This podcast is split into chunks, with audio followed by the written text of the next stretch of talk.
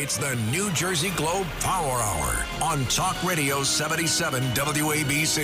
Here's the Globe's editor-in-chief, David Wildstein. Good afternoon, everybody. Election day was eleven days ago. It's hard to believe that it was it was that long ago. You'd think all of us would have moved on by now, but God bless New Jersey, which has always marched to its own drummer. Jersey is still counting votes in a few races that are are still undecided, but the governor's race is over. Jack Ciattarelli conceded his loss to Phil Murphy on Friday. That came two days after Senate President Steve Sweeney acknowledged that he lost his own South Jersey Senate seat after twenty years to a virtually unknown Republican named Ed Durr.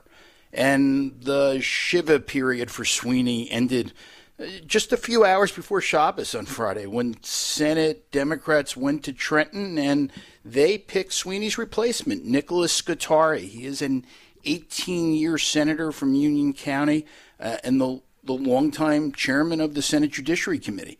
Uh, one of the things I always liked about politics was the finality of Election Day. Uh, it was... Uh, It was, it was a hard stop on campaigns. You you worked hard, you gave it your all, and, and soon after the polls closed at eight p.m., sometimes right away, sometimes it took a few hours or more. But, but when you finally went to bed, there was a winner and there was a loser. Now things are different. That's not the way it is anymore. So, so here we are in the second week, and while twenty twenty-one isn't completely over, twenty twenty-two has started, and, and now so has the twenty twenty-five uh, race for the next governor of New Jersey. Uh, in Jersey, we always live in exciting times. Phil Murphy will be the governor for the next four years. He breaks a forty-four-year streak of Democratic governors of New Jersey not getting reelected. Uh, now get this, Jack Ciattarelli, who came extraordinarily close to becoming the governor of New Jersey, made it clear in his concession speech that he's going to run again in four years. So the twenty twenty-five governor's race uh, had its official launch on Friday, and and that is one thousand four hundred thirty-five days before the next election. Uh, there are still a few, a few things that are going to be happening Uh, before Jack Ciattarelli's name is on the ballot next. There's there's redistricting. That is that is incredibly important. Midterm congressional races. It it could be New Jerseyans who decide whether the next Speaker of the House is Nancy Pelosi or if it's Kevin McCarthy. And of course, we have the twenty twenty-four campaign for the White House. Uh, New Jersey, I think, is going to make a cameo appearance in that race too. Uh, the state's cartoon character-in-chief, Chris Christie, is mulling another bid for the presidency. Uh, that's despite being at literally zero percent in the polls. Uh, right now, poor Christopher is just busy trying to help Steve Cohen find a, a new general manager for the New York Mets. And, and before you start laughing, uh, I'm serious. Chris Christie is in charge of the search committee. Uh, and serious general manager candidates keep turning him down. I mean, the, the, the guy's making a mockery of the Mets, maybe as some say he did uh, when he was governor. I mean, imagine if he were actually president and he couldn't find a secretary of state. I mean, I don't have any idea who the next Mets G M will be. Maybe it'll be Michelle Brown. I don't know. But, but set up a beach chair in Flushing, everybody, because this, too, will be entertaining. And and I'm excited about today's show. The New Jersey Globe Power Hour is jam-packed with some really interesting guests that you are not going to want to miss.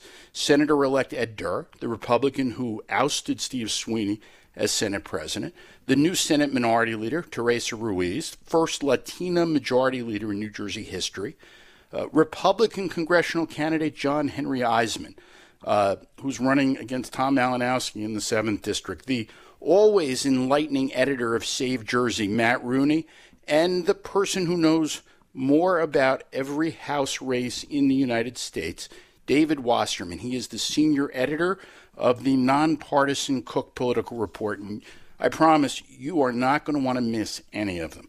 This is David Wildstein. You're listening to the New Jersey Globe Power Hour on Talk Radio seventy-seven W A B C. I'm being joined now by New Jersey Globe political reporter Joey Fox, and I want to talk about the governor's race. Joey, how are you? Okay, I thought we had Joey Fox. How are you? I'm good, thank you. Uh, Joey, how close was this governor's race between Phil Murphy and Jack Ciattarelli? I mean, it was definitely a hell of a lot closer than anyone, including, I think, both of us, uh, really thought it was going to be. You know, it really it came down to the wire. It wasn't something that the Murphy camp was certainly expecting. I think it was certainly something that the Ciattarelli camp was hoping for, for it to come down this close. Um, I don't know if they were necessarily expecting it to be quite this close. But, yeah, it was definitely – it was a bit of a shocker. And Ciattarelli conceded yesterday. What did he say about the integrity of the count? Uh, yeah, so he, um, you know, there hasn't been as much of a pushback against this election as there was in twenty twenty when there were, you know, a lot of false claims going out about the, um, you know, vote fraud and things like that that just simply weren't true. This time there have been very few of those, but there definitely have been some, and Ciattarelli addressed that. He said pretty explicitly to any of his supporters who might be thinking this was an unjust election or thinking he was robbed of the governorship that that simply isn't true. He's been pretty explicit about that even before the election. Um, and he really repeated that theme on Friday, that this was this was a fair loss. It was a, it was a tough loss, but a fair loss. You got to admire Jack Ciattarelli for coming right out. And, and, and I mean, he, he said in his, his statement that he was dispelling, you know, online conspiracy theories. He said that the ballots were were tallied fairly. There's no evidence of voter fraud, that he had he had no path to victory. So, so Joey Fox, what do you think Jack Ciattarelli's comments might have any effect on the, the national political climate when people are, are thinking that elections really do get stolen? I mean, I don't know. It, it's tough to say because um, I think one thing that this, you know, this sort of drawn out process of the New Jersey governor ra- governor's race has caused is that, frankly, the national attention has moved on a bit. Here in Jersey, we're still really, really focused on what's happening with all these races. But I think that the national attention that was focused on Virginia and New Jersey last week is maybe a bit, it's a bit past us. So I think that there was maybe a bit of an unfortunate thing there happening where last week everything was still up in the air. And this week when it becomes clearer and when Ciattarelli is saying, you know, this, this, there wasn't any fraud, there wasn't any problems, um, we're not getting the kind of coverage that we would have. There's not the kind of focus that there would have been. Um, so I certainly hope that it is a message that carries through the country. I'm not, I'm not positive it is. And I've been talking to New Jersey Globe political reporter Joey Fox on Talk Radio seventy-seven W A B C. Thanks so much, Joey. Thank you. Thank you. And the giant slayer in New Jersey is Republican Edward Durr. He's a fifty-eight-year-old truck driver from South Jersey. He ran an underdog campaign on a shoestring budget, and he defeated the longest-serving legislative le- leader in history, Senate President Steve Sweeney. Mister Senator-elect, welcome. Uh, thank you very much for having me today. Well, thank you for coming on. And, and Senator, let me let me start by saying something. I didn't cover your campaign. Frankly, I, I, I didn't think you had a chance. Uh, but I think the media ought to acknowledge uh, our own mistakes and, and, and not just point out everyone else's. So I want to apologize to you directly for ignoring your campaign for state senate. Well, I, I appreciate that. But uh, it, it was not a shock that the media did not really focus on it because – even Senator Sweeney ignored that campaign. He overlooked the challenge, and I think he was looking beyond to twenty-five. So that was fortunate for me because I was able to focus on the people and listen to them and energize them to come out and vote. And, Senator, how did you pull this off? Again, it was not so much that I pulled it off as the voters pulled it off. Uh, I I just was their instrument that they made their voices heard because it was the consistent lockdown of Governor Murphy and the it, failure of Senator Sweeney not to challenge him. When you tell people that they cannot go to work, they can't go to church, or they can't go uh, to a store, and businesses were closed, and children were placed in masks. And then you had the COVID nineteen pay, you know, nursing home deaths that we still do not have any definitive answer because there was never an investigation. These these things are about your inalienable rights, and nothing was ever done about it. And the people want answers. You always want answers. And when Senator Sweeney chose not to even challenge He lost that election then, personally, I feel. I think he personally, I've always, I kept saying I felt he lost the right to run for re-election because he failed to do his job. And I just think, I'm just thankful that the people who came out and voted, because we knocked a lot of doors, my team. We had a lot of great people on the team, you know, starting with our county chair, Jackie Vigilante, who guided us, and then you had Steve Cush, who is the political director, and he is he is one one really advice. good consultant. So he, he he has great advice, and he kept us focused and just said, hit them doors, hit them doors. And then along with my running mates, Beth Ann McCarthy, Patrick, and Beth Sawyer, who also won assembly seats here in the third district, and then we have in Gloucester County two new county commissioners in Nick DiSilvio and Chris Conowell, and we also have the first African-American sheriff in Jonathan Sammons, who won in Gloucester County, and along with several other council seats and mayoral seats. So that this was a very, very strong showing here in South Jersey. I, I you know, use the analogy of a football team. On a football team, you have your superstars, and they seem to get the limelight, the quarterback, the wide receiver, the running back. But it takes all eleven players to get that ball down into the end zone. And we, to be quite honest, I still look at it as that we kind of came up one yard short because we don't have Jack Ciattarelli as our governor. That was the one that hurts a little bit. But we're we're gonna we're gonna make it happen. And I'm know, speak- we I'm, will keep changing. And I'm speaking with New Jersey Senator-elect Ed Durr. Senator, I mean, the the, the last eleven days you've become sort of a, a national sensation. I've, I've seen T V cameras on your front lawn. Uh, this has got to be a little surreal for you, right? Oh, absolutely. I, I I just could not imagine that it was going to be this national news. I thought, yes, it's going to be talked about. The people who basically ignored me during the campaign are going to want to talk to me. But I felt it was more of a New Jersey thing. This has become almost worldwide because I have had emails coming from other countries, and this is ridiculous. I, I really – I mean, yes, it, it was. It, it's a great accomplishment to defeat somebody who has all that money. And, and in, you know, in politics, it seems like the guy with the money – has the advantage, but I think the advantage went to the person who's in touch with the people, and I know I'm in touch because I am one of the people. I get up every day and go to work, and I go to the store, everybody else goes, and I struggle to pay my bills, so I know what was going on here in New Jersey. And, and Senator, you met with Muslim leaders this week after some some old controversial posts appear in your, appeared on your social media accounts after the election. Did did those meetings Uh, change your point of view? Oh, I think the meetings were very productive. It, it was an an, an, an an ability to express to Muslim leaders that they have no fears from me, that I am here for the people, that they can come to me, and we're we're we're going to have other talks, and we're going to continue, you know, to work together because as a New Jersey state senator, I will be an elected official. I will be an employee of not just Legislative District three, but all residents of New Jersey. So it doesn't not matter what district you're in. You have the ability to call me and express your opinions and views, and I will listen to them. Trust me on that, that I am working for every citizen of New Jersey. It does not matter what race, creed, color, or religion you have.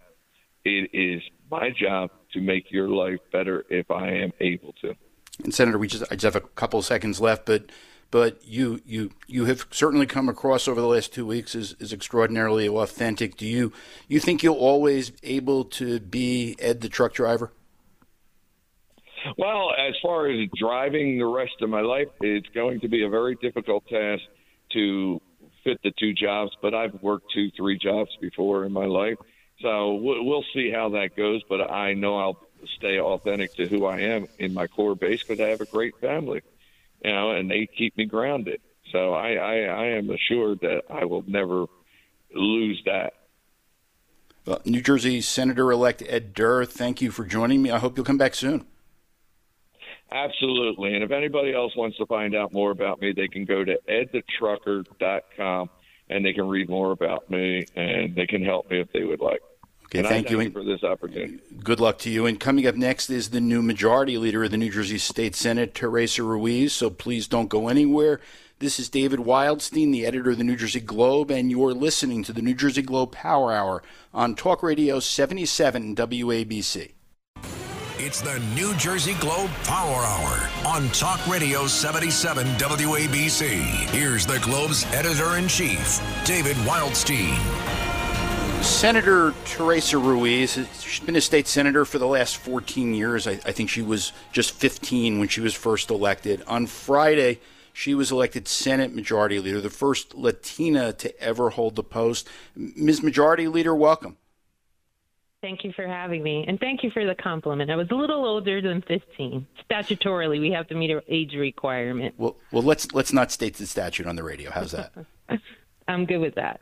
And, and Senator, your your new position, this is a big deal. I mean, not just for Newark and Essex County and for women, but for, for people of color across the state. Has, has the historical significance of the majority leader post that, that you won yesterday, has it fully sunk in?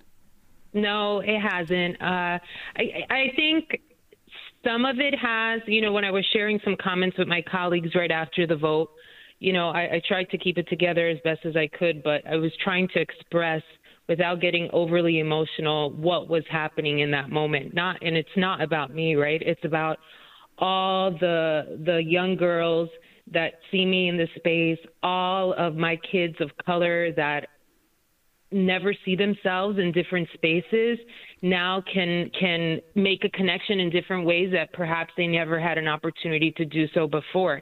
And I don't say that solely in a vacuum. It's it's just a culmination of a lot of things, right? When I think about my parents' experiences when they selected New Jersey to raise their family versus mine, and how I'm just one generation removed from a dad who only went to fourth grade and my mom who really defied the odds and got her G E D when she was here. But because through the ed space, because I was the first to go to college, because I, I, you know, landed in this position, how I've had an opportunity to move up. It's a greater thing than just me. It's about a whole community that's moving with me. And Senator, I know your I know your father loved politics, and I'm and I'm certain your dad and, and Steve Adubato too. That they're they're they're looking down upon you right now with just tremendous pride.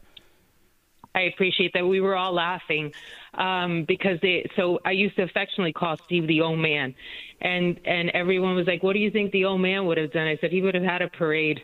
He would have. Waiting right after I, I got home. So it's great to have that. I will tell you that the outpouring of love from everyone um, between the news finally becoming official yesterday and overnight has been just overwhelming and extraordinary and just uh, an honor. Nothing has quite set in. I think, you know, the day that we're all in the chamber and and the vote is taken publicly and we get an opportunity to express what our agendas are or what our personal experiences are, that's when I think it'll really just come into uh, fruition. But I've been very fortunate to be in a leadership position for quite some time and to be inside of the room when decisions are being made as opposed to outside and having decisions made for us. I'm speaking with the new Senate Majority Leader, Teresa Ruiz. She's the highest-ranking Latina in New Jersey history uh, in government. Senator, you, you spoke about you spoke about being in the room, but now now this is going to be your room, yours and, and Senator Nick Scutari, the new Senate President. Now now that you have this this tremendous influence over over the agenda of the state of New Jersey, what are you going to do about it? What are you going to do with it? I, I hope to continue to do some of the legacy work that I've been putting in, right? We have a critical crisis. Everybody focuses on the pandemic that, that faced us, and I've been calling attention to a pandemic as far as our public school spaces since I was first elected. So we have to keep moving um, that subject matter forward and elevating it. I think every single district now understood touch points that we used to talk about, learning loss, access to, you know, summer programming, extended days, et cetera. Everyone became familiar with it, whether they were attending a high-performing school district or one that was in struggle and in need. Because of the pandemic, each one of us was faced with that. The thing is that it, it, it compounded some issues that some of our communities have faced for decades. And so I think that's still a critical thing. We have to stay focused on that. And I know that people get tired of me talking about the same thing over and over again. But when I get asked about taxes, when I get asked about the criminal um, uh, system in the state, when I get asked about job opportunities and the health and, and uh, you know, places to live, I always point back to education. If we prepare a human being from the womb to career, then we don't have to worry about any of the other ancillary things that may face that individual that we will have to pay for three times over if we make the investments properly with common sense. And, and Senator, we only have a couple seconds left, but I want to ask you quickly. Governor Murphy will fill four of the seven seats on the New Jersey Supreme Court between now and the end of his second term. Is there any chance that you will let him get away with not appointing the first Latina to the New Jersey Supreme Court? I, I don't think that I'll be the only one advocating for that. Our message was very loud and clear when when there were spaces that were available. He's made some wonderful appointments, but now it is our time. We have capable, confident, um, uh, equipped individuals that can fill those spaces. And look, you don't have to look further than just looking at the census, right? Look at the census and recognize that there are great things that are happening here, that our voices are, are, are, are we're, we're, We're echoing our voices much louder so that people can hear that we're here, that we're part of uh, the state of New Jersey, that we make it work. Someone texted me today, and I thought it was extraordinary. How is it? How wonderful it is to live in a country where you go to bed a minority and you wake up as the majority leader. That's great. That's that really is great. So, majority leader to be, Teresa Ruiz. Thank you for joining me today, and I, I hope you'll come back thank soon. Thank you so much for having me. Thank you. And this is David. Thank you. This is David Wildstein. You're the, listening to the New Jersey Globe Power Hour on Talk Radio seventy-seven W A B C. And Republicans view one of their best chances to flip a congressional seat to be in Central Jersey's seventh District. That's where Democrat Tom Malinowski is running for re-election. One of the Republicans uh, looking to run there is John Henry Isemann. John, thank you for coming on. Thank you for having me, David. Thank you. And you're, you're John, you're you're new to the political scene. Why should people want John Isemann to be their next congressman? I think when I looked at this race a year and a half ago, looked at this district where Malinowski was running, he was already one of the most vulnerable incumbents prior to his two Stock Act violations. When you look around the country, specifically in D C, the political dialogue and policy is being led by young, dynamic leaders, but at this point, only on one side of the aisle. And now when we look at the five seats that we need to take back to flip the House across the country, from Minnesota to Iowa to uh, Illinois, we're p- picking candidates that are not the pedigreed, tried and, and entire politicians. It's a new wave of conservatives, you know, the same type of conservatives that Kevin McCarthy, Eric Cantor and Paul Ryan ten years ago said are going to lead a red wave, which the red wave that came in twenty ten, we believe is going to come again in twenty twenty-two. And that's going to be on the back of new candidates, new ideas, new energy.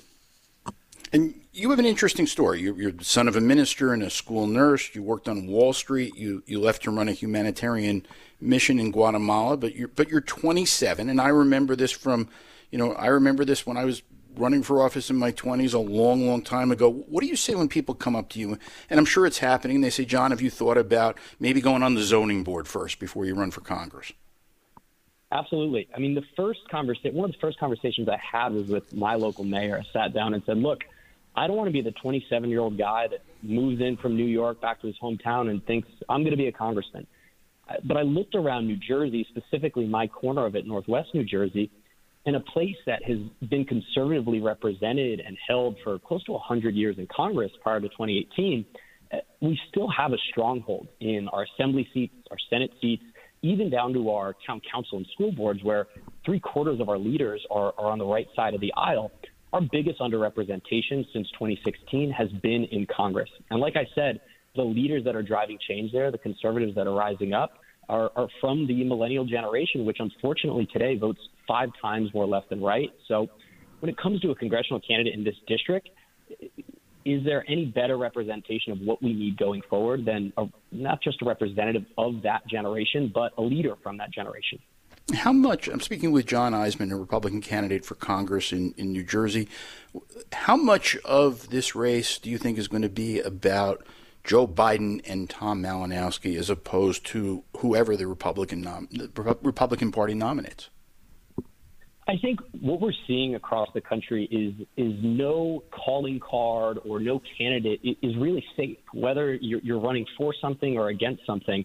Um, just as the, the Democrats are, are, are running out of the, the Trump card to run against the, run against Republicans, I think Republicans need to be prepared to not just run against Uh, the, the failure that we're seeing go on in, in D C, uh, the character uh, questions that are coming up uh, against our own representative here in New Jersey, but to put a candidate forward that uh, is not just copy and pasting a campaign or, or hitching their wagon for against another candidate or competitor, but running a race that Uh, you know, has not been played out before, before, not aligned with anyone else's playbook but their own and of their district. So my team and, and my race is going to be really about New Jersey, our campaign, and, and, and what we have planned for New Jersey. And I, I've been speaking with John Isemann, Republican candidate for Congress in New Jersey seventh. It's john isemann dot com, two N's. Uh, John, thank you so much for joining me today. Thank you, David. Talk soon. Thank you. And I'll be right back with Matt Rooney, the editor of the fabled conservative political news site Save Jersey. And, and we're going to talk about, and can you believe this, the, the next governor's race. So stay where you are. You're not going to want to miss anything Matt Rooney says. And after that, I'll speak with the brilliant senior editor of the Cook Political Report, the smartest guy in the nation when it comes to congressional races, David Wasserman. This is David Wildstein. You are listening to the New Jersey Globe Power Hour on Talk Radio seventy-seven W A B C. It's the New Jersey Globe Power Hour on Talk Radio seventy-seven W A B C. Here's the Globe's editor-in-chief, David Wildstein. Welcome back, everybody. Uh, we're we're about to get Matt Rooney on the on the line, and we're going to talk a little bit uh, more about what's what's going to be coming up in New Jersey. While we're waiting, I just want to let you know what we're what what we're still uh, still outstanding. And and that is that is we have we have two assembly seats in the eleventh district where just a couple hundred votes uh, separate uh, separate a a Democratic incumbent trying to win a fourth term in a district where Phil Murphy lost by several thousand votes, but a Democratic state senator won. That was that was Vin Gopal.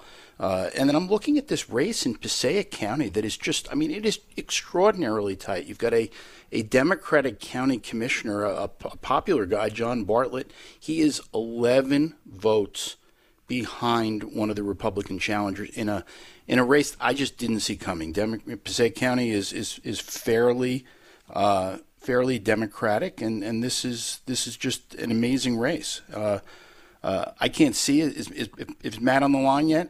Yeah. Okay. Matt Rooney is the editor of, of Save Jersey. He's hugely popular and influential. It's a conservative political news site. He's also the host of The Matt Rooney Show on Philadelphia's Talk Radio twelve ten W P H D. That's every Sunday night from eight to ten p.m. Matt, how are you? Great to be with you, David. I'm doing great. How are you? I'm doing great, too. And and, and, and so, you know, here I am, I guess you too, Friday. We're we're watching Jack Ciattarelli concede to Phil Murphy. I'm I'm a little selfishly thinking, okay, I've got some time before the twenty twenty-five race begins. And, and what does Ciattarelli do? He announces that he's running. What? Why did he plunge in so fast? Well, I mean, I guess it shouldn't be too much of a surprise, right? Because I think uh, Kim Guadagno had barely conceded in two thousand seventeen when Jack Ciattarelli, who had lost her in the primary, said, hey, everybody, I'm giving it another go. This is clearly the guy's life's ambition. And I don't I don't necessarily mean that in a negative way. I, I know Jack. Uh, I think he's a good guy. I think he really does think that he has solutions to make New Jersey a better place, but it's strategically smart too, right? Um, he currently has the perception out there in circulation that it was a very close race, that he made it a close race, um, that he almost grabbed the brass ring. Making this announcement, you know, there are certain candidates that may get in this race who are going to have their own independent donor pools.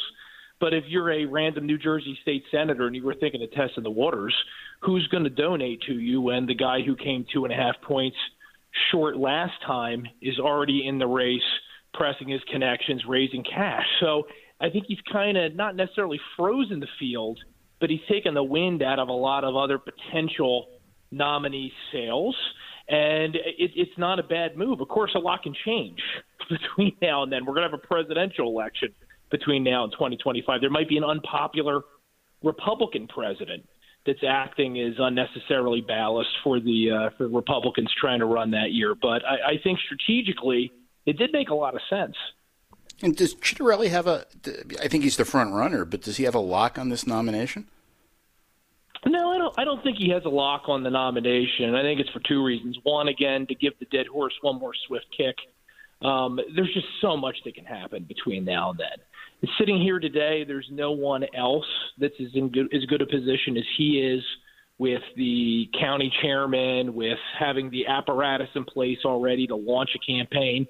Now he's got statewide what I don't think he had last time. He's got a ton of name recognition. But who knows, who knows what's going to happen? Um, you know, you now, could lose that name recognition really fast, too. Four years is a long right. time with that. Right. Four years is a long time. And I think that this is, there's another problem, David, that hasn't gotten enough discussion yet. You know, now there is this perception, and I've heard it from Republicans and conservatives outside of New Jersey, they're finally wising up to the fact that we're not as deep blue as advertised, that this is a state where Republicans can run and they they can win. It's not, it ain't easy, but it's possible.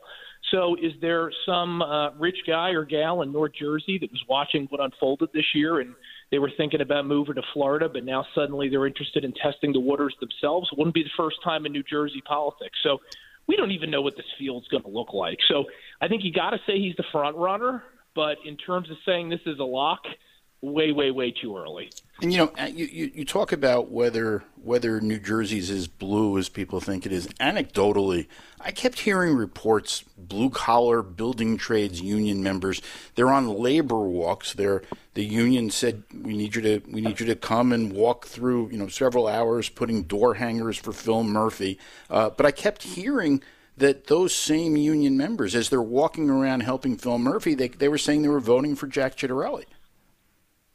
Right. I, I'm speaking to you tonight on New York radio, but I'm I'm a South Jerseyan, a lifelong South Jerseyan. New Jersey is as democratic as advertised. That doesn't mean it's as leftist or liberal as advertised, and there's a real difference there. And to your point, David, there's a lot of Democrats that voted against Steve Sweeney. They gave him a pass before this election for a host of reasons. Either they thought that You know, he was good for South Jersey. It was nice to have somebody from what's widely viewed as a neglected part of the state in a position of power. They also thought maybe he was a moderating influence on the rest of his party. But, you know, the, let's put it this way. There's a lot of Democrats in this state that would feel just as out of place in Montclair as yours truly would. But even there, we have an example where Montclair actually bucked their own uh, ideological trend this year with some very interesting results. So we have to reevaluate it. And and and I think I think you're right, which is which is I look at I look at the third district where Ed Durr, who, who was who was on your your show last week, he he was just on a little while ago with me, and and you look at that area of Gloucester County and Salem and Western Cumberland, you think this is this is a Republican area, but but Democrats outnumber Republicans there. That I think that's exactly what you're talking about. That that's exactly right. Um, these are people who they vote Democratic primarily because they grew up voting for Democrats. Maybe dad was an electrician. The voter's now an electrician. They've always thought of the Democrat Party as the party of the working man, the party of F D R, John F. Kennedy, of the hey, the party of Bill Clinton. Right, the era of big government is over.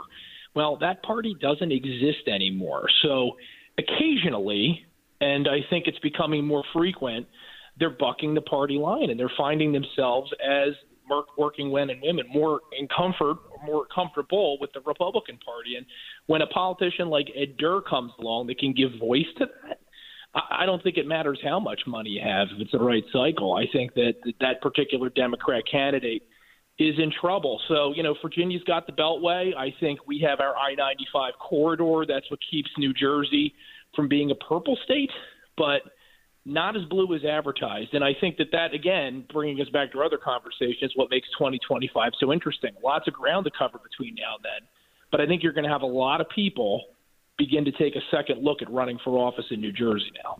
So let's let's talk about who that short list might be, be, be besides be, besides Jack Ciattarelli. I mean, I'm thinking thinking Doug Steinhardt, I'm thinking Mike Testa, Phil Rizzo, uh, Declan O'Scanlan, Kevin O'Toole, maybe even Ed Durr. Are there, I mean, what other names should we be looking at? Yeah, I mean, I think that there's a couple other names that jump to mind immediately. I think Holly Schepisi, state senator from North Jersey. You know, one thing that's notable about your list, and I know my list, David, there just aren't a lot of women on those lists. Um, I think that that's going to begin to change for the Republican Party because we're having a renaissance with female elected officials. Just this year, our Assembly Caucus got a lot more female. Um, but Holly Schepisi is a standout in North Jersey. She's popular. She's pretty conservative, but she knows how to reach across the aisle, which is important when you're coalition building. She could really be formidable. Somebody else who I think could make things very interesting if he decides to give up his own radio show is Bill Spadea. Um, N J ten fifteen morning host, has a large morning audience. Um, he recently started a uh, organization of his own, the Common Sense Club. Um, they're having events. I I don't know if he's going to give up his program. That's a heck of a thing to leave behind, but I wouldn't be shocked if Bill Spadea throws his hat in the ring in four years' time. And that could he, – he may be uniquely positioned to win off the line, um, which isn't easy to do in New Jersey politics. But, you know, let's say hypothetically it's him versus Jack. Bill might have to. But when you have that kind of listener base – especially in central Jersey, when you're worried about the Middlesex County line, for instance, Ocean County's line, that could play into the calculus. And now you're forcing me to ask. I'm speaking with, with conservative leader Matt Rooney, the editor of the political news site Save Jersey. Matt, I have I have, uh, I have been pushing for a couple of years, why not Matt Rooney for statewide office? So, so why not Matt Rooney in twenty twenty-five? Well, let's hope it's not that desperate quite yet. But maybe, maybe we're on our way. I mean, look, you know, I never say never with this stuff, right? And what I what I what I joke about with my friends is like, look, maybe there will come a day when I look at the field, because, like you, David, I spend way too much of my free time analyzing New Jersey politics, and I say, you know what, we really we really need somebody that's willing to say the hard things that just too few politicians are willing to bring up. Um, I don't know if that's going to be twenty twenty-five. I would also say that I've always – it's always meant a lot to me how much uh, respect you have for Save Jersey and the product that we put out there. There's not a lot of conservative outlets in the media generally, um, and certainly not here in New Jersey. Um, and I – you know, to use a Star Wars-ism – forgive me for being a nerd here for a second. I think we kind of need that balance in the force. We need a conservative outlet that provides that conservative check on a mainstream media that skews hard left. So I, I like providing that. So I don't know if the field really stunk and I had somebody to take over Save Jersey and maybe I got a winning lottery ticket. Never say never, but I, I don't think it's going to be in the cards. And and let me ask you, uh, Matt Rooney, uh, quickly. I mean, as, as a conservative, what are you looking for out of a, a bigger than last year Republican minority in the New Jersey legislature? Well, you know, I've often thought maybe it's because I've spent too much time watching the British House of Commons, Prime Minister's questions. But I've always thought that the role of a minority party should be primarily to hold the majority party accountable. And too often, the primary goal of our minority party here in New Jersey has been to try to be as cordial as possible, make ruffle as few feathers as possible, and maybe getting involved in some large legislation and make it a little less terrible. I think that's a horrible way to put forth a vision that's going to get people to vote for you and eventually give you the keys of the state house. So I'm looking for a party that, that's ready to fight. That doesn't mean that you're um, completely uh, uh, crass and um, don't have any logic to your statements and are just throwing things against the wall. But we want a real opposition. And look, you know, I think we learned from the Virginia and New Jersey elections this year, people are looking for a real alternative. They're upset about what's happening to their children, to their economy, what they're paying at the gas pump. If you give them that alternative, even some lifelong Democrats may be willing to give a Republican a chance. So that's that's what Steve Orho and John DeMeo and their caucuses need to do this year. They need to give people an opportunity to choose something different, and then the people may give them a chance. And I have a quick question, Matt Rooney. Uh, it's, it's a South Jersey question. Should should Philly fans be pleased that Chris Christie's leading the search for a new Mets general manager?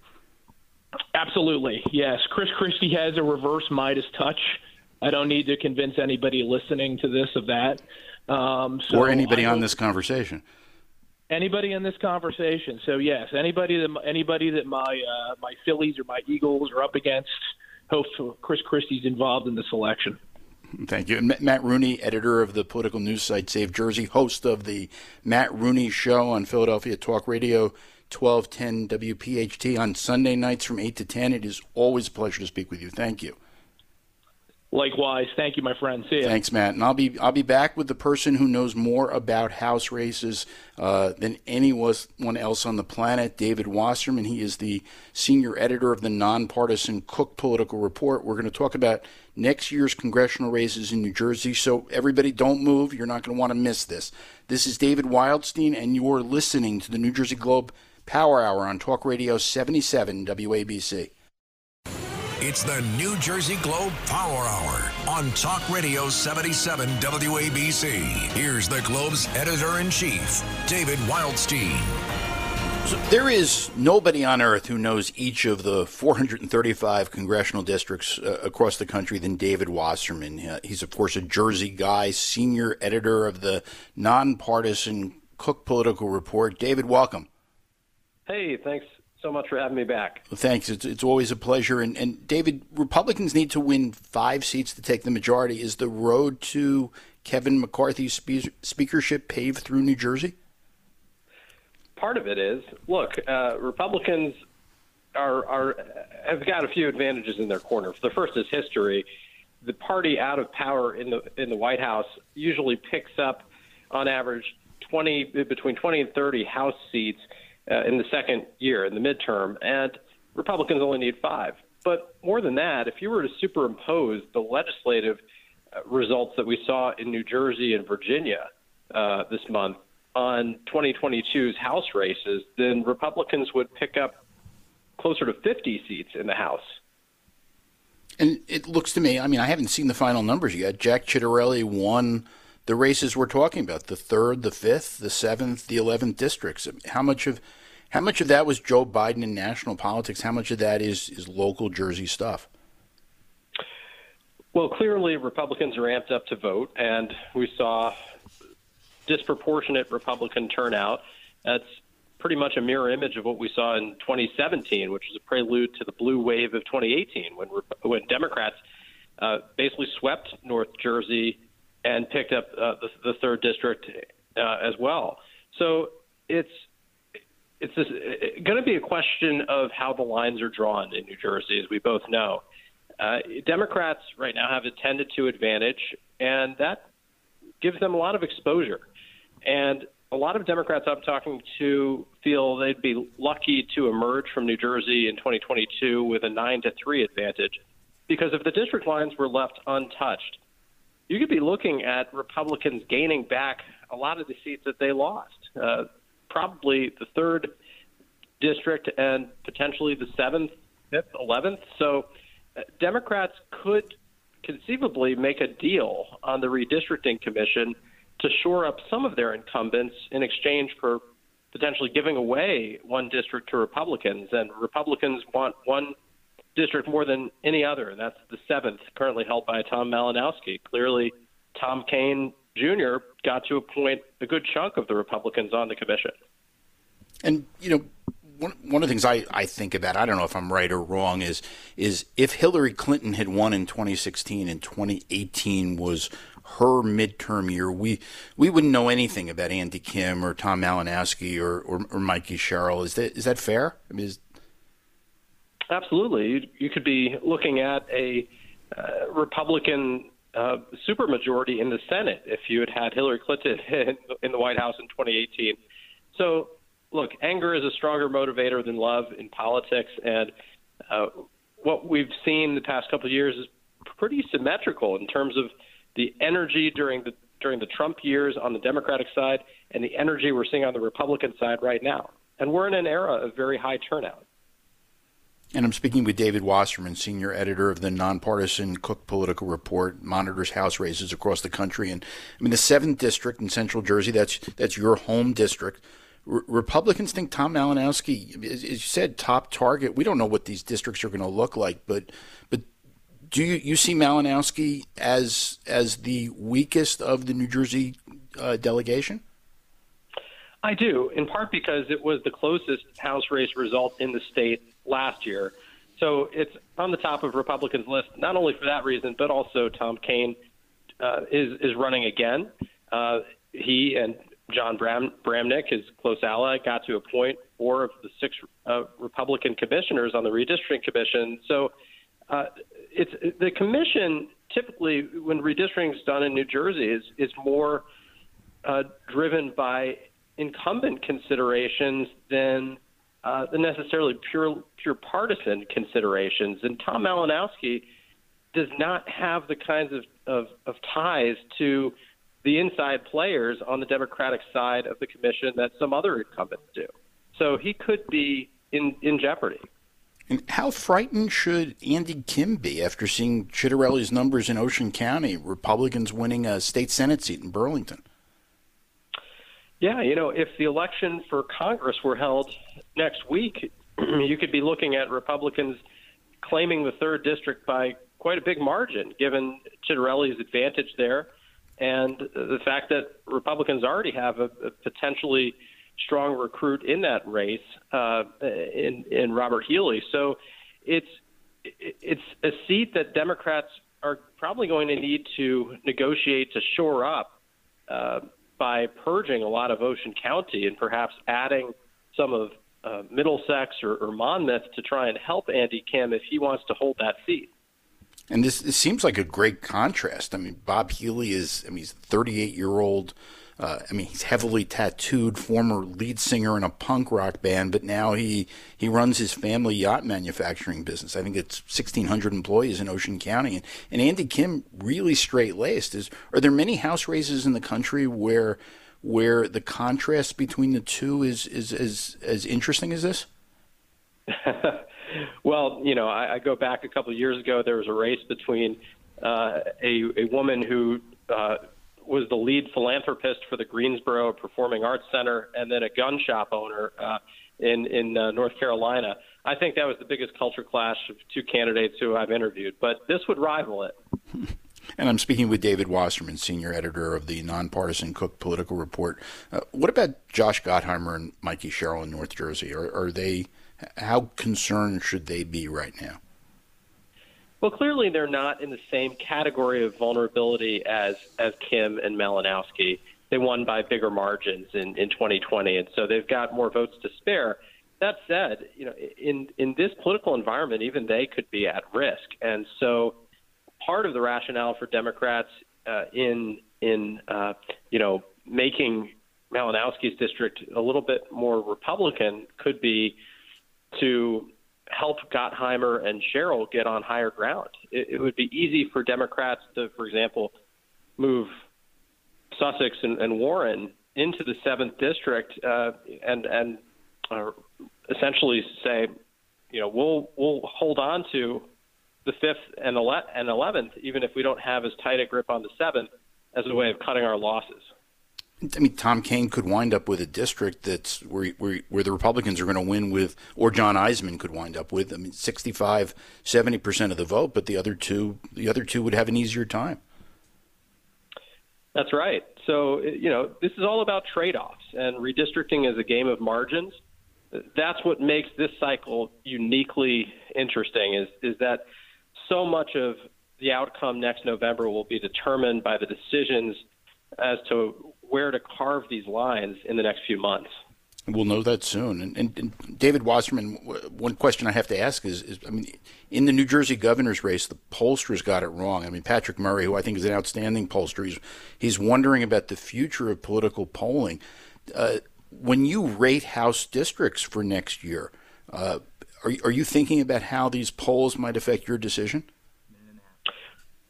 The House race polls in twenty twenty were also pretty wrong. Uh, both parties were, were conducting internal polling that suggested Democrats would take up seats in the House in twenty twenty. Republicans ended up gaining a dozen. So clearly in in the Trump era, I think Trump has confounded uh, the institution of polling, because there is such a, um, a a strong correlation between distrust of institutions, support for Trump, and unwillingness to take a survey.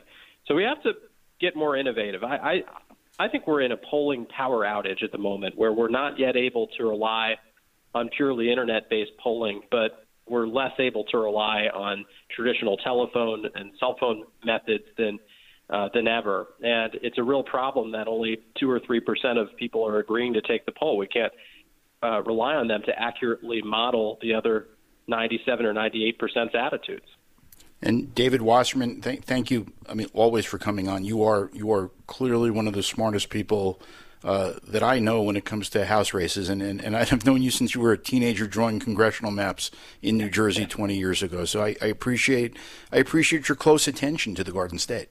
Well, I, I owe a lot of it to you, David. So thank you for your mentorship.